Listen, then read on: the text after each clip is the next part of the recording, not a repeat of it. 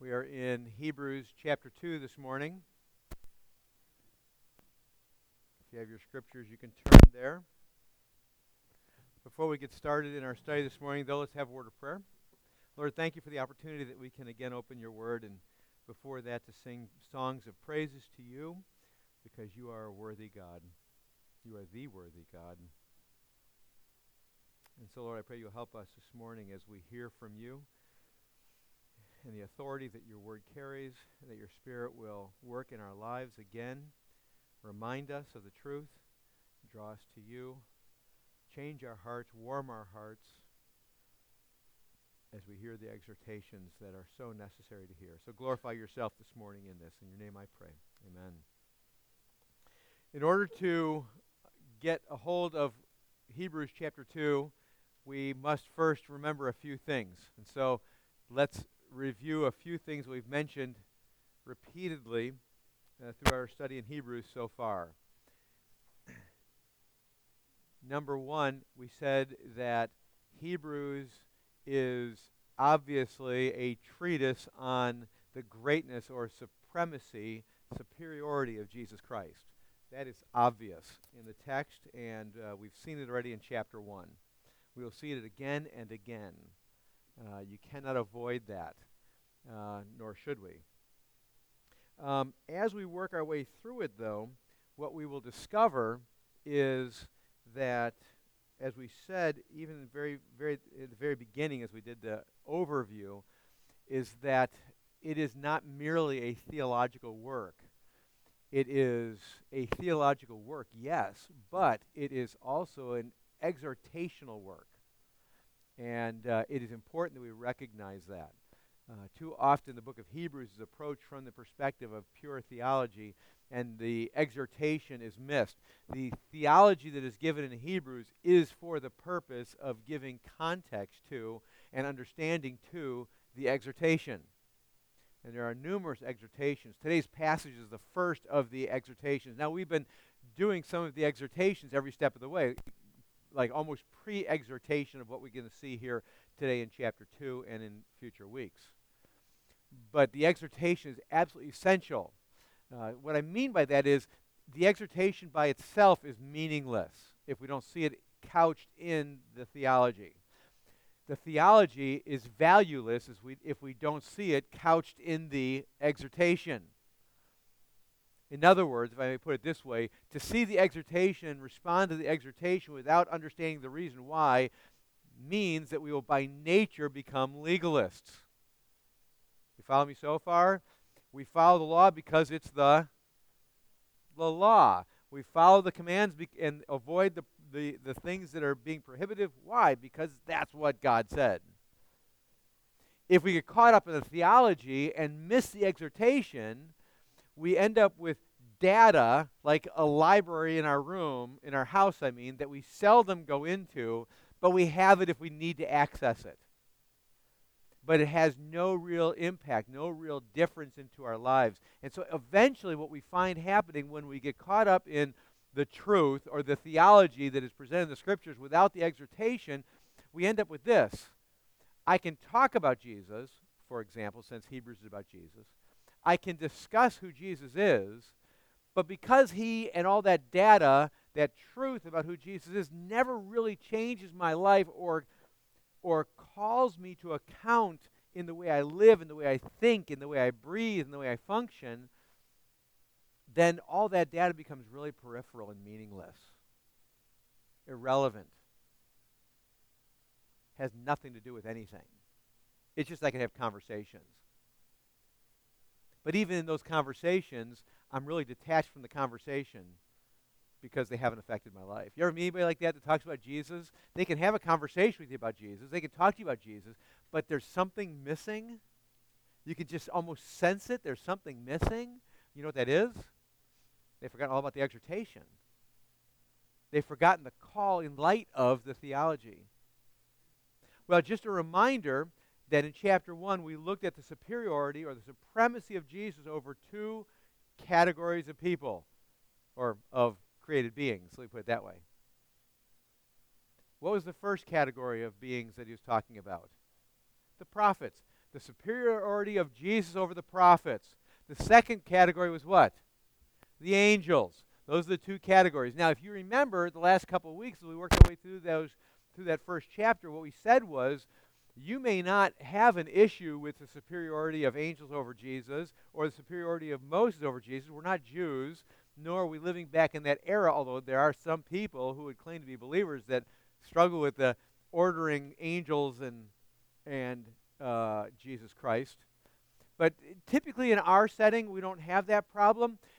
But I want to remind you what I said was in chapter 1, what we really have is it's more like a priming of the pump to think about you and I evaluating what are the things, the created things that I find myself hel- holding more valuable than Jesus, functionally speaking, in life. Does that make sense so far? May not be the prophets, and and especially in most most dispensational churches, it wouldn't be the prophets because that's Old Testament.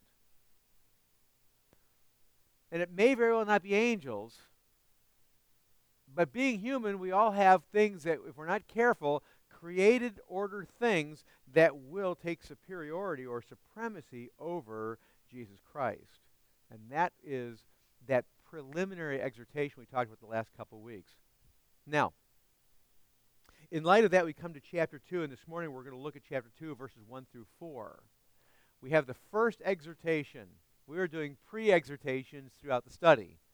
But we have the first exhortation in chapter 2, verses 1 through 4, that the writer of Hebrews presents to the reader to interact with, and it's really important we get this, the exhortation it serves the purpose of reflecting backwards and interacting with chapter 1 because the writer of Hebrews is trying to say what we just talked, talked about in chapter 1 should radically transform the follower of Jesus' life. And that's what he's going to argue. If someone claims to be a believer, chapter 1 should be transformative. Chapter 1 should be a chapter that alters the very direction of a believer's life. However, we are human. Aren't we? I hope so. I don't like preaching to non humans. We're humans. And we are, as the, one of the hymns sing, that we sing says, we are prone to wander, right? We are prone to wander. Lord, I feel it. Prone to leave the God I love. The pull is there, isn't it? If you don't believe it is, then you're believing a lie. You've already been wandering. As a matter of fact, you've wandered really far astray. So, chapter 2, let's just read verses 1 through 4 this morning. Therefore, we must pay much closer attention to what we have heard, lest we drift away from it. For since the message declared by angels proved to be reliable, and every transgression or disobedience received a just retribution, how shall we escape if we neglect such a great salvation? It was declared at first by the Lord, and it was attested to us by those who heard while God also bore witness by signs and wonders and various miracles and by gifts of the Holy Spirit distributed according to his will. Now, th- words mean something, and in this text, words really mean something. And so we're going to be careful as we look at the words that are used. There's some words in here that are really, really important to get. So let's go back to verse 1. The first word that's important is the word therefore. And I'm not going to get into the trite little statement that people give for that. Be that as it may, obviously, when he says therefore, he's referencing everything in chapter 1. In light of chapter 1, in light of the truth of chapter 1, and the truth of chapter 1 summed up is the supremacy of Jesus, the superiority of Jesus. In fact, what chapter 1 establishes right off the bat is that it isn't even a comparison. There is no comparison between the prophets and Jesus, there is not any comparison between angels and Jesus. And as I said in the previous weeks, if there's no comparison between Jesus and prophets and Jesus and angels, that whatever you hold to and cling to, and whatever I hold to and cling to, that I find typically comes into play, into a, its wrongful place of being in priority over Jesus in my life, it doesn't even match up to the prophets. It doesn't even match up to the angels. So, you know, it's like prophets and angels are here. Whatever I hold to is way down here in reality in comparison to those two categories. So, if there is no comparison between Jesus and prophets and Jesus and angels, and chapter 1 makes that really clear, how much less is there comparison to what you and I hold to?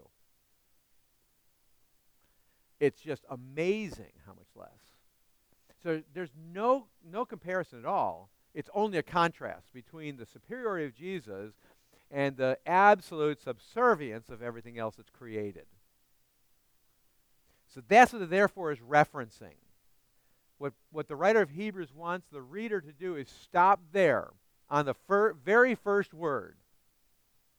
Reflect back on chapter 1 and say, yeah, I've got everything screwed up. Just the word therefore. I've got everything out of order. That's what I have. Too often. Everything is out of order. I've placed too much authority and power and value in things that do not have power and authority and value. And I haven't placed the proper perspective on the only one thing, only one person that has that. Therefore, notice what he says next. We must pay much closer to attention to what we have heard. Now let me just stop on the second on that on that first phrase of Hebrews chapter 2 verse 1.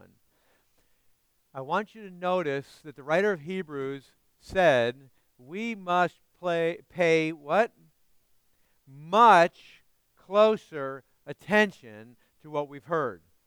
Now, in his context, immediately, he's talking about chapter 1.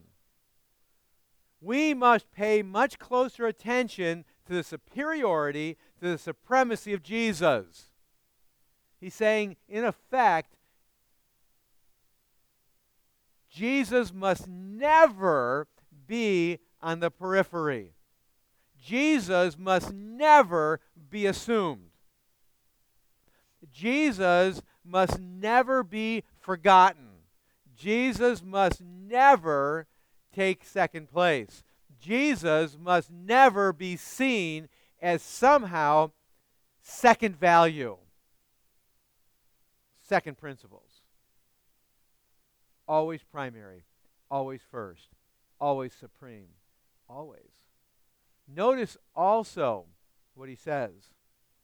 He says, We must, and he includes himself in that, doesn't he? He says, We. He's including himself.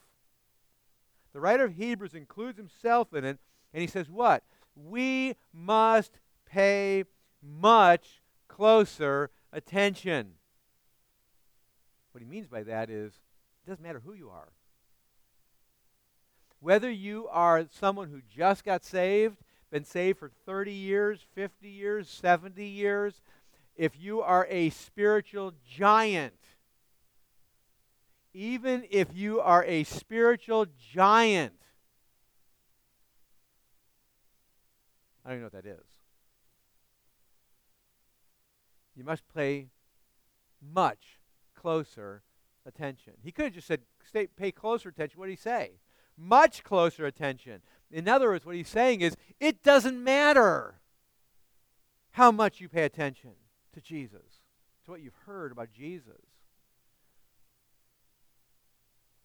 You must pay much closer attention.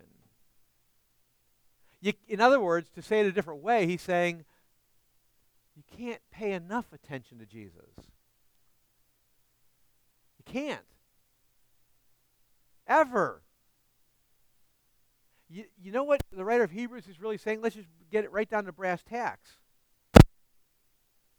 You're in church on Sunday morning? Here we are. Sunday morning, Redeeming Grace Baptist Church. We're worshiping Jesus. We're studying Hebrews chapter 2. In this moment in time, the writers of Hebrews are saying The writer of Hebrews is saying, You and I must play, pay much closer attention right here, right now. Right here, right now. Can I just present it to you? If I could just get it as clear as I possibly can. Our, our flesh is frail, right? Is it easy when I'm up preaching to have your mind wander? I won't be offended. Is it easy? Of course it is. I mean, Steve gets up here, he starts droning away. I understand that. It's easy to have your mind wander, isn't it? Pay much closer attention. I mean, I'm just being really practical here. That's what he says. Be after it. Do what it takes to pay attention. That's what he's saying. Do you find yourself sleeping? Falling asleep? Has that ever happened to anybody here? Well, yeah. You know what he's saying? Pay much closer attention. Do what it takes. I tell people regularly if you're falling asleep in church, get up, go stand in the back, do jumping jacks. I don't care. Do what it takes to stay attention, to pay attention. Much closer attention. This is supremely important. There is nothing in your week that you will hear that's more important than the Word of God being preached. You realize that? Nothing. I don't care what it is. And it's not because Steve is doing it, it's because it's the Word of God.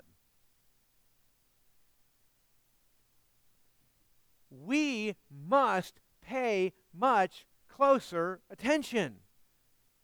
What does it take for us to pay much closer attention? By the way, I got more to say about that in a second, but you know why we don't pay much closer to attention? Anybody have any idea why don't we pay much closer attention? Yeah. We don't value it. Absolutely. We, it's not supremely valuable. It's simple answer, right? This is not rocket science. Although Stephanie is a rocket scientist. this isn't rocket science. The reason why we don't play pay supreme importance or much closer to importance to it is because we don't consider it supreme. By the way, this is a really good test to ask ourselves how do I know that Jesus is supreme importance? Does, it consume, does he consume me? No. Well, does something else consume us? Yes. We're all consumed by something. There's your supreme importance. How do we know what is of supreme importance to us? Because we are consumed by it. Our lives are focused on it. Our, our, our finances are focused on it. Our time is focused on it. Our emotions are focused on it. Supreme importance. Does that make sense? Supreme importance. What he's saying here, therefore, we must pay much closer attention to what we've heard. You know, it doesn't just refer to church.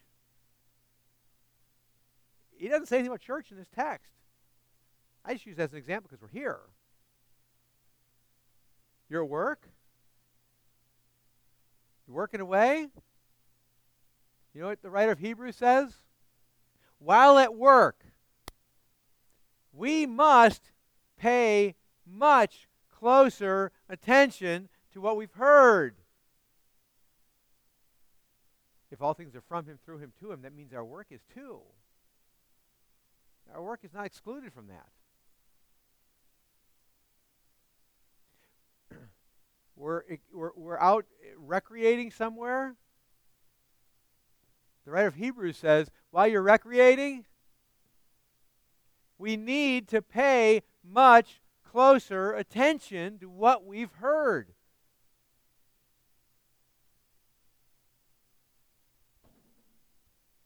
While we're relaxing at home, we need to pay much closer attention to what we've heard. We're eating dinner with our family, same thing. Any other category of life, same thing. The statement in chapter 2, verse 1 does not exclude any aspect of our lives. Can I just submit something to you? Here's one of the weird things that happens. When, when you and I repentantly begin to fight to remember Jesus, to think about Jesus, you know what begins to happen? The Spirit begins to work in our life in a really special way. And lo and behold, we start seeing Jesus as supreme. That's what happens by the power of the Holy Spirit. That's what happens. We focus on Jesus, which causes us by the power of the Holy Spirit to want more Jesus. And as we want more Jesus, you know what begins to happen? We start focusing on Jesus more. What we've heard about Jesus. And it's not just chapter 1. It's going to be the rest of Hebrews. As a matter of fact, it's the rest of the Gospels, it's the rest of the Scriptures. Because we're introduced to Jesus all throughout the Scriptures. And that's what we're going to discover. Again, chapter 1 is just a primer, a priming of the pump, as it were.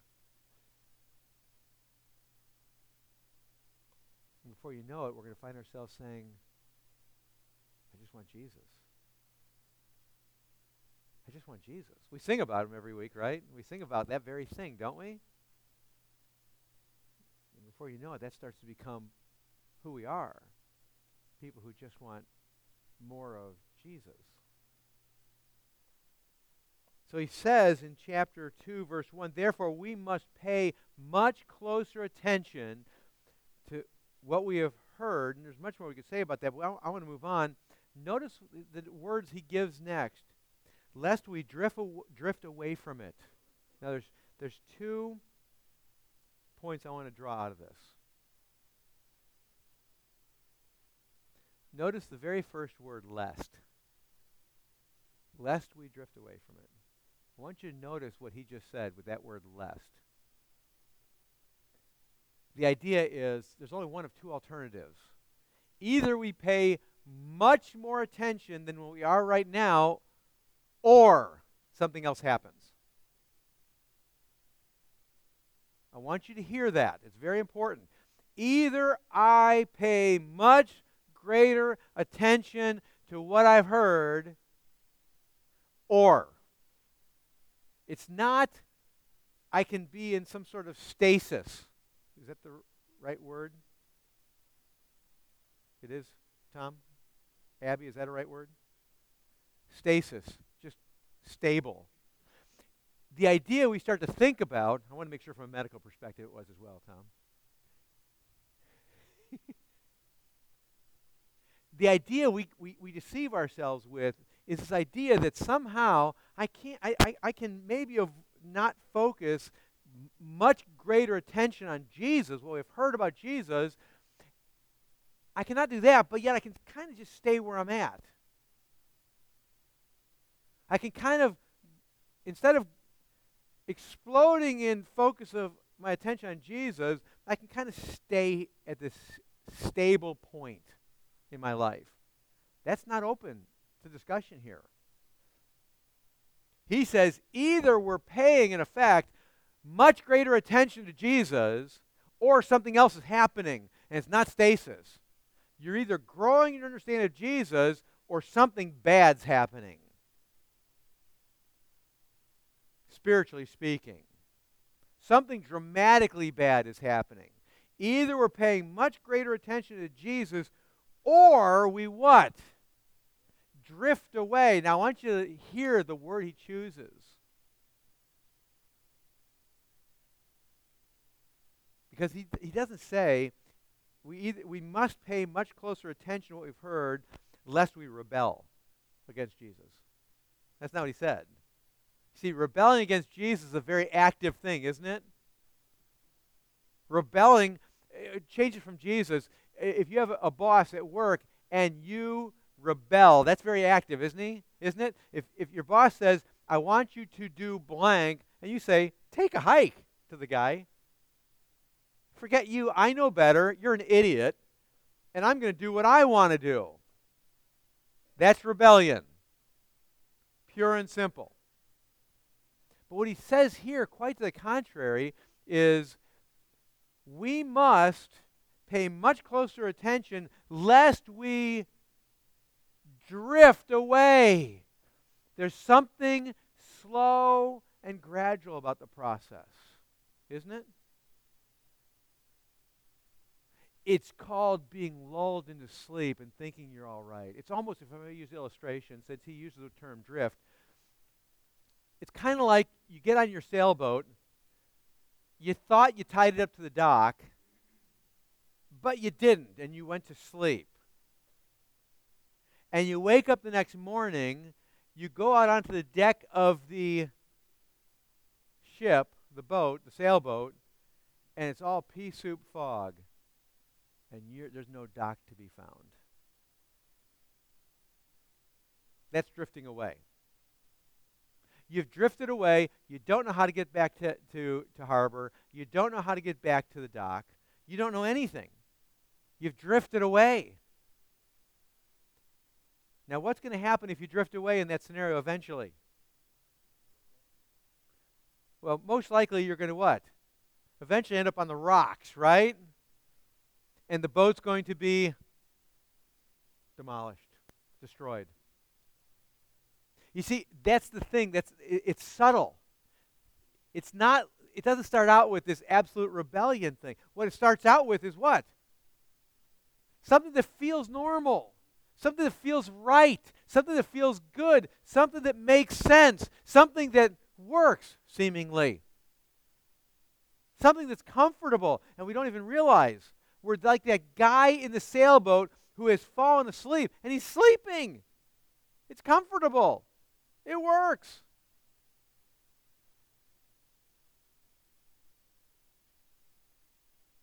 But the boat's no longer attached to the dock. He didn't pay much closer attention. And so he drifted away. That's the insidious nature of this whole thing that we call Christianity. Is we can actually deceive ourselves into thinking that we're really good Christians and we're adrift. And the reason why is because we understand Christianity all wrong at that point. It's not all about Jesus. It's not Jesus in everything and through everything and fr- everything from him, through him, to him. To him be glory forever. Amen. That's not our understanding of Christianity. And so it feels good. We've drifted away. but We don't even recognize it. If you are not someone who is, and the idea of verse 1 is, in a growing way, you are paying much closer attention. This month, I'm paying more close attention to Jesus than I was last month. And two months ago, I was worse off than I was last month with my focus on Jesus and the truth of who Jesus is, if that's not you, you and I, if it's not me, you and I are adrift. We're not in stasis. We're not stable. We're adrift. That's the exhortation of chapter 2, verses 1 through 4. We must pay much closer attention because if we don't, we're drifting. If there's nothing different from you and your focus on Jesus this month from last, you're starting to drift. If your focus on Jesus isn't greater this week than two months ago, you're further adrift. If this, if your focus right now from Jesus from last year this time is not really changed much, you're really adrift. That's what he's saying. That's exactly what the writer of Hebrews is saying. Three years from now, now you're nowhere near the dock. You've drifted away. You're heading towards the rocks. Now, I want to clarify something before we move on to verse 2. He is not in any way saying I want to be as clear as I possibly can be here. The writer of Hebrews is in no way saying that you and I need to pay much closer attention to what God told us we need to do. That's not what he's saying. At all. If you're evaluating your spiritual walk, your Christianity, by how well you keep the rules, by how well you keep the law, by how well you obey, you're adrift. It's not called lawianity. It's called what? Christianity. It's Christ.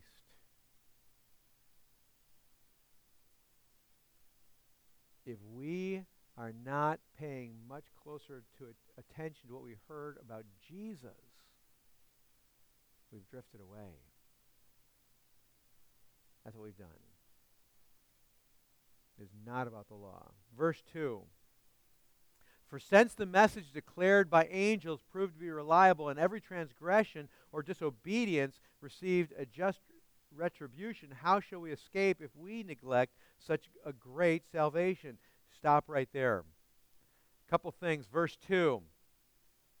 For since the message declared by angels proved to be reliable, what message is he referring to? Primarily, he's referring to Luke chapter 2. The message of Luke chapter 2 was what by the angels? Don't fear, for behold, what? I bring to you good tidings of great joy, which shall be to all people, what? For today is born unto you a Savior who is the Messiah, the Lord, Christ the Lord. The message of the angels proved reliable. A baby was born, and that baby was Christ the Lord, the Savior.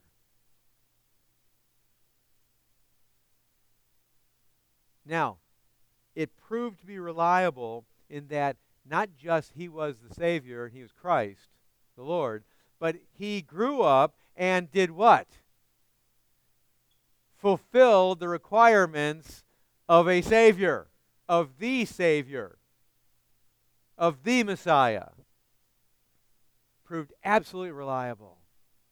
Now it's important that we understand that what the angels brought proved to be reliable. And it's also important to recognize that every transgression or disobedience received a just retribution. In other words, if you disobeyed the, the Word of God, the law of God, retribution came. Ultimately fulfilled in the retribution that was poured out justly on Christ.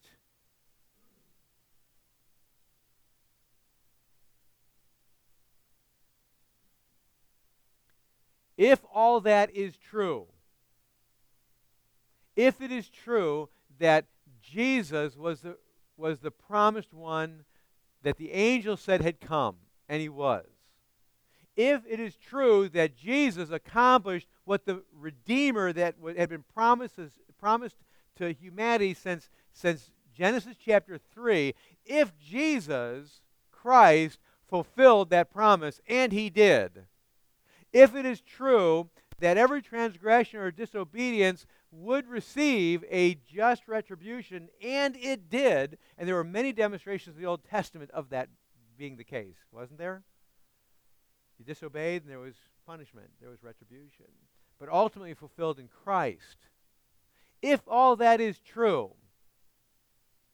if, in other words, here's what, especially the second half of verse 2 is talking about. If God, and this is the idea here, if God is holy as he says he is, and all this retribution demonstrates his holiness,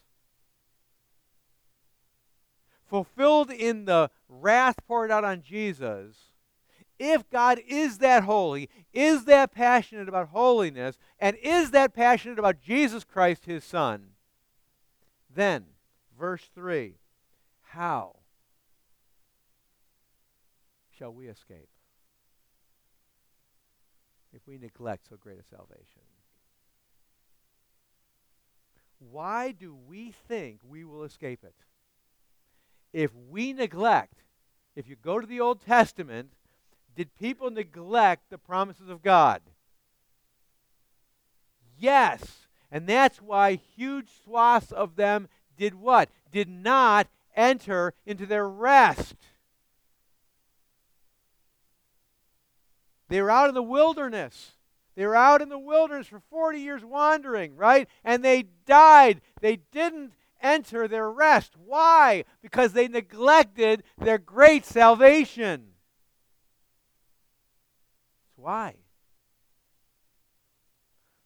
And then after the children of those who died in the wilderness began to come up the, the east side of the Jordan River, they got to the valley of Peor after having two great victories by the power of God.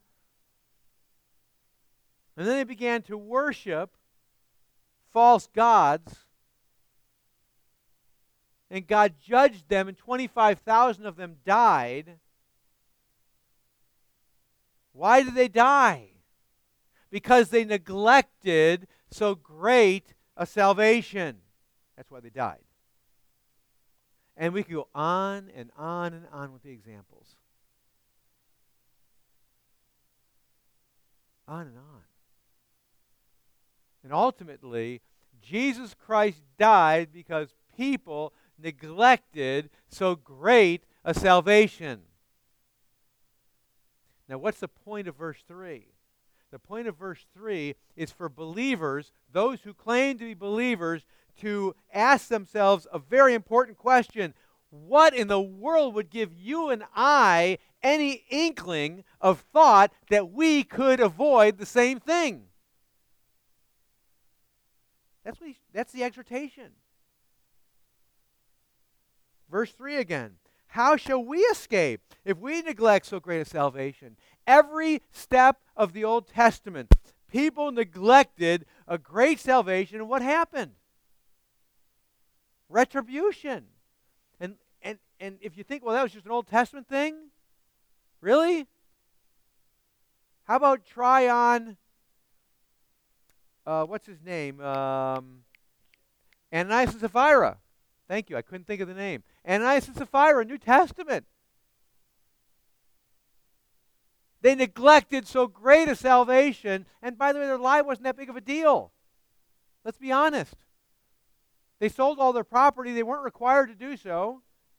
They gave most of it to the church. They weren't required to give it all. Their lie was, well, we gave it all. They gave a boatload of it to, to the church. They said it was all of it. Peter said, Why'd you lie to the Holy Spirit? Dead. Dead. It's only God's mercy that we're still here today. Do you realize that? It's only God's mercy. We deceive ourselves in thinking that we'll escape, even though we don't pay most, much closer attention. And with the writer of Hebrews in his exhortation, the first exhortation in Hebrews chapter 2 is simply summed up by saying, Do you really think that God being a holy God, if we're going to be flippant about Jesus, if we're going to be casual about Jesus, do you really think that you're going to escape? Do I really think I'm going to escape? Really? every step of the way. No one escaped. No one. People had all the covenant blessings and they didn't escape. What does God say? There was only a what? Faithful remnant. A crucial two words. A faithful remnant that he saved. That's it. Only a faithful remnant unfaithful. They had all the covenant blessings, they had everything. They had a covenant cut by God for them, and they perished in the wilderness, not entering the rest. And the writer of Hebrews is going to talk about this very thing in a little bit. What the writer of Hebrews in verse 3 is in effect saying is you neglect so great a salvation, you perish. That's what he's saying. You perish for eternity. I neglect so great a salvation, I perish for eternity. I will not enter my rest. We like to think about eternal security and say it's guaranteed. And I argue that true salvation is guaranteed.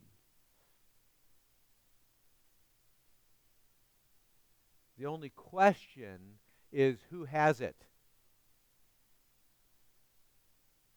And the argument of the writer of Hebrews, and he's going to build on this the rest of the way through Hebrews, is if we neglect so great a salvation, it's the evidence that we don't have it.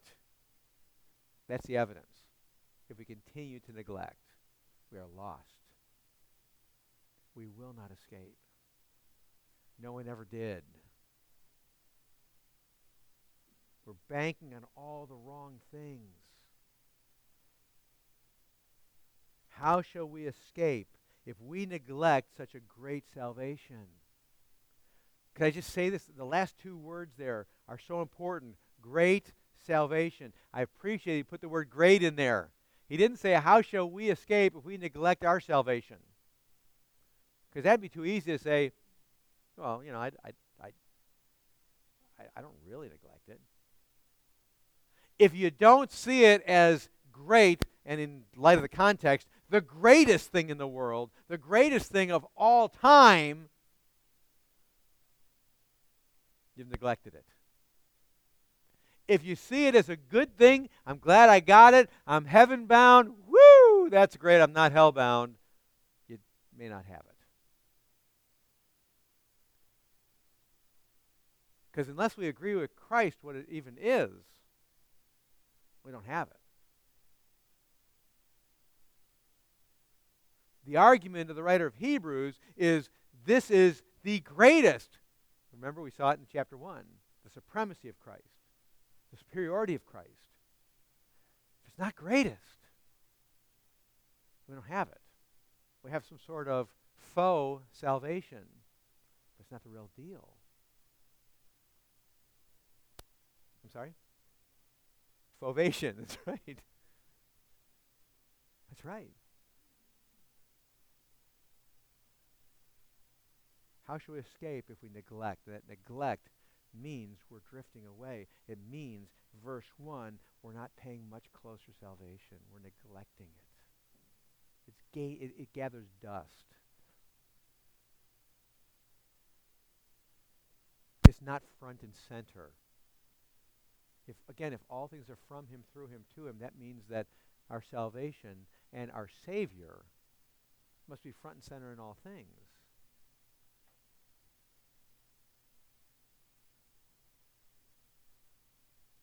He goes on and he reminds the reader of Hebrews in verse 3 it, that is salvation, that is our Savior, who brings us salvation, it was declared at first by the Lord, our Savior, that is, the salvation was, the gospel, and it was attested to us by those who heard. Verse 4 While God also bore witness by signs and wonders and various miracles and by gifts of the Holy Spirit distributed according to his will. Why does he give us that at the end of this, of this section? He gives it to us for a very simple and important reason. And here it is. The reason why your salvation is so important is because God says it was important. And God demonstrates its importance. How does he demonstrate it?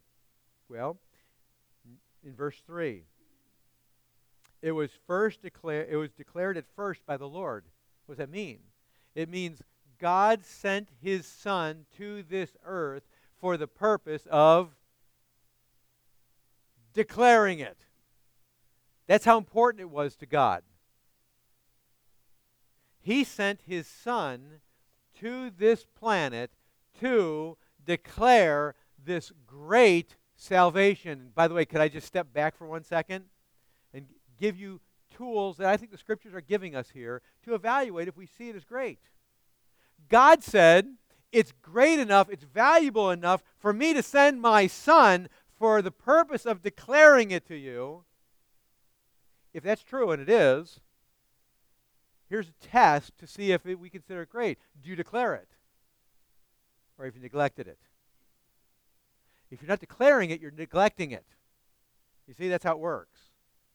If you're not declaring it, you're neglecting it. How should we escape if we neglect?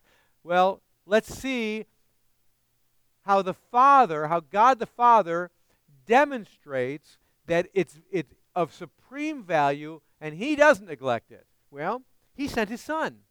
Remember the story about how he sent all the prophets to declare it? And they did what with them? They killed them all. And so he says, I'll send my son. And he sends his son, and they kill him too. But the whole process, he says it's valuable enough to have my son die for. That's what it means to not neglect. That's what it means to pay much closer attention to. It It doesn't mean I got to go out and start telling the gospel to everybody. But listen, the reason why we don't proclaim the gospel is because we don't consider it great. That's why. We don't consider it great, so we don't declare it. We don't pay clo- much closer attention to it. That's why we don't declare it. It's a thing I always find intriguing, by the way, about, about Christians, people who claim to be Christians, is they'll sit around and they'll talk about politics, they'll talk about their recreation, they'll talk about their sports teams, they'll talk about their jobs, they'll talk about their cars and trucks, and they'll talk about their, their this and that and something else forever. But they won't talk about Jesus. And in so doing, what are they doing? They're neglecting and declaring what's of supreme importance. Do you realize that? It's exactly what we're doing. They're neglecting so great a salvation. Do you really think, if that's you, that you're going to escape? Do you think that somehow there's going to be some special dispensation where God is going to turn a blind eye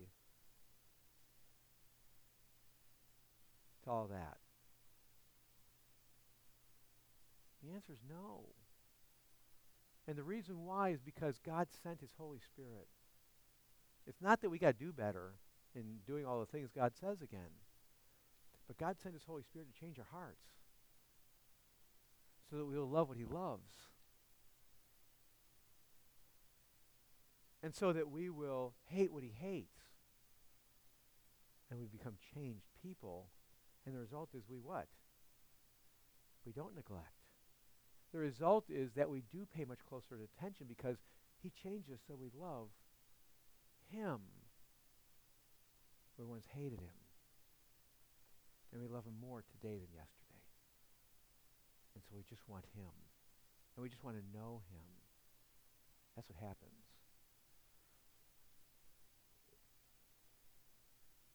So it was declared at first by the Lord Jesus Christ and then it was attested to us by those who heard. So, in other words, those who heard told Paul and others, whoever wrote Hebrews,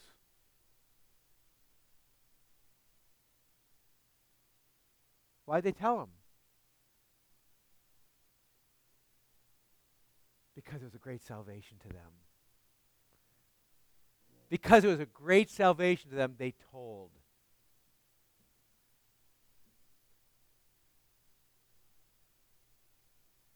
It was attested to us by those who heard, and of course, the us is now, those who categorize as, as us are now doing what?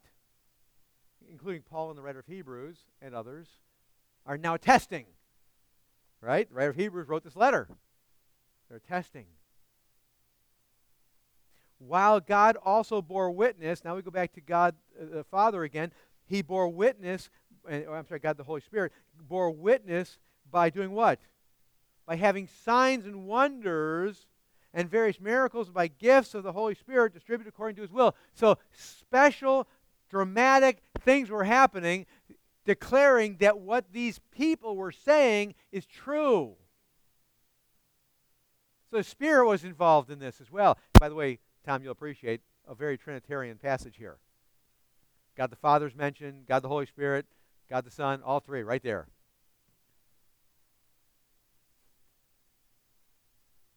So, God the Holy Spirit does what? In these early days of transition from wrath needed to wrath poured out on Jesus, wrath satisfied, is what? All these signs and wonders showing the, that this is of absolute importance God the Father and the Holy Spirit and Jesus Christ are all about listen we want to we want you to know beyond any shadow of a doubt that these that we're declaring are true are absolutely true in every way.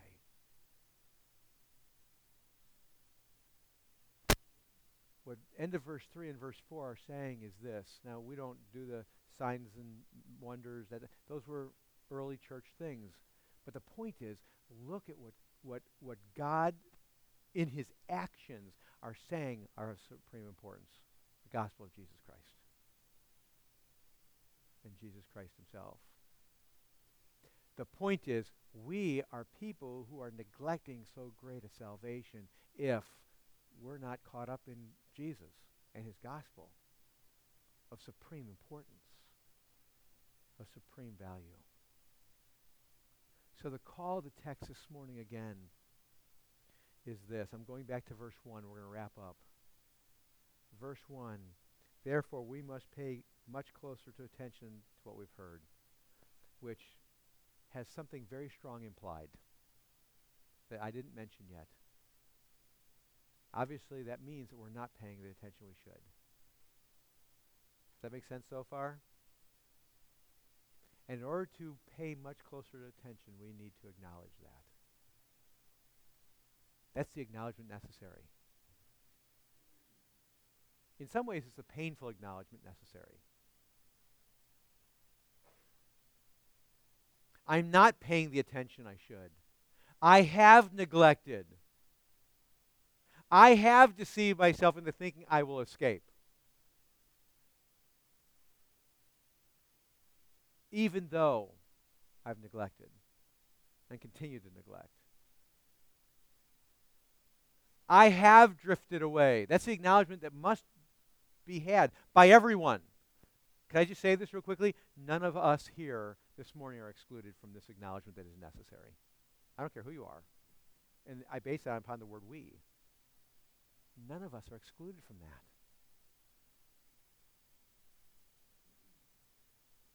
And if that is true, and I believe absolutely it is, then the underlying eg- uh, part of this exhortation is, especially because there's a lot of Old Testament quotes in this whole, whole book, is one word that is underlying and implied here, and that is we need to return. We need to return our Redeemer. We need to return to the truth. We need to come back once again and pay much closer attention. And in order to do so, the word we've used so many times, we need to repent. That's what we need. That's what I need. That's what you need. If I may just say this, this is like the core of what we need to repent from all the time. Because I can never know Christ enough. I can never grapple enough with his great salvation. I must always be growing in my understanding. I must always be growing in my, my comprehension of the truth and the interaction of my life with that. So if I could just encourage you or exhort you, is probably a better word, exhort you and I with this. The call of chapter 2, verses 1 through 4 is to once again repent. The gracious call of God is to return. And as he says throughout the Old Testament and New Testament, I would argue, if we return to him, he returns to us. It's a beautiful picture. Never too far away. Call upon him while he is near. Confess to him. If we confess our sins, he is faithful and just to forgive us our sins and cleanse us from all unrighteousness, especially this. And when we confess to him, I would exhort you to cry out to him to change you so that this afternoon salvation will not once again, like so many Sunday afternoons that have gone by before, cry out to him that this Sunday afternoon will not be a Sunday afternoon where Christ becomes peripheral again. That this Sunday afternoon will not be another Sunday afternoon where the great salvation will not be as great. But that this Sunday afternoon will be a Sunday afternoon of remembering Jesus. That this Sunday afternoon will be an afternoon of remembering your great salvation. Ask Him by the power of the Holy Spirit to bring the truth to remembrance and worship. Make this afternoon a, a worship afternoon. As you do all the things you're going to do, whether you're watching the football game or whether you're cleaning your house or whether you're mowing the lawn or whether whether you're whatever.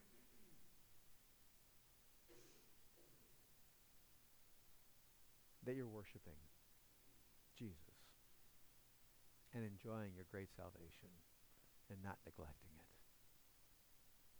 That the Spirit will change your heart. And then when afternoon is over, you can pray again about this evening. And tomorrow morning you pray again. What a great prayer. God, help me today.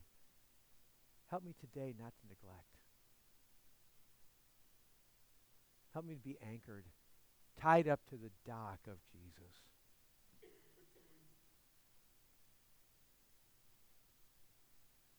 Bind me close to you.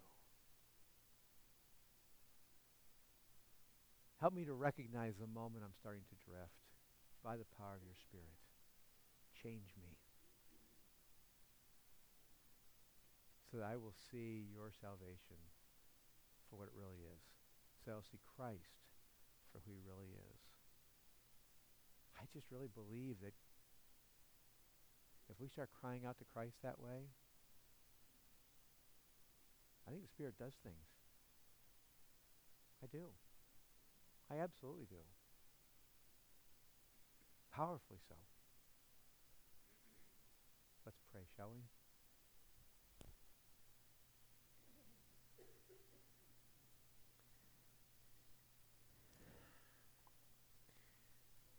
Lord, we know that we are prone, absolutely prone to wander. And prone is probably too gracious of a term. We do wander regularly. We neglect regularly.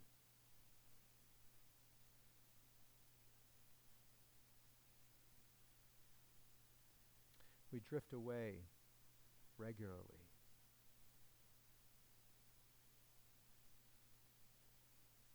We find most of our lives Christ is on the peripheral, on the periphery and other things are central.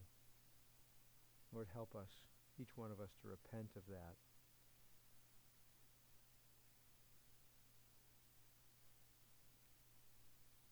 Lord, help us to know you. Change our hearts so that we will see the value of the great salvation you've brought. And that we will be transformed by the power of your Spirit working within us. We ask you to fulfill your promises, to transform us, to change us. We know these are hard things to hear, but we acknowledge that we need to pay much closer attention, so help us. We cry out to you for mercy and grace,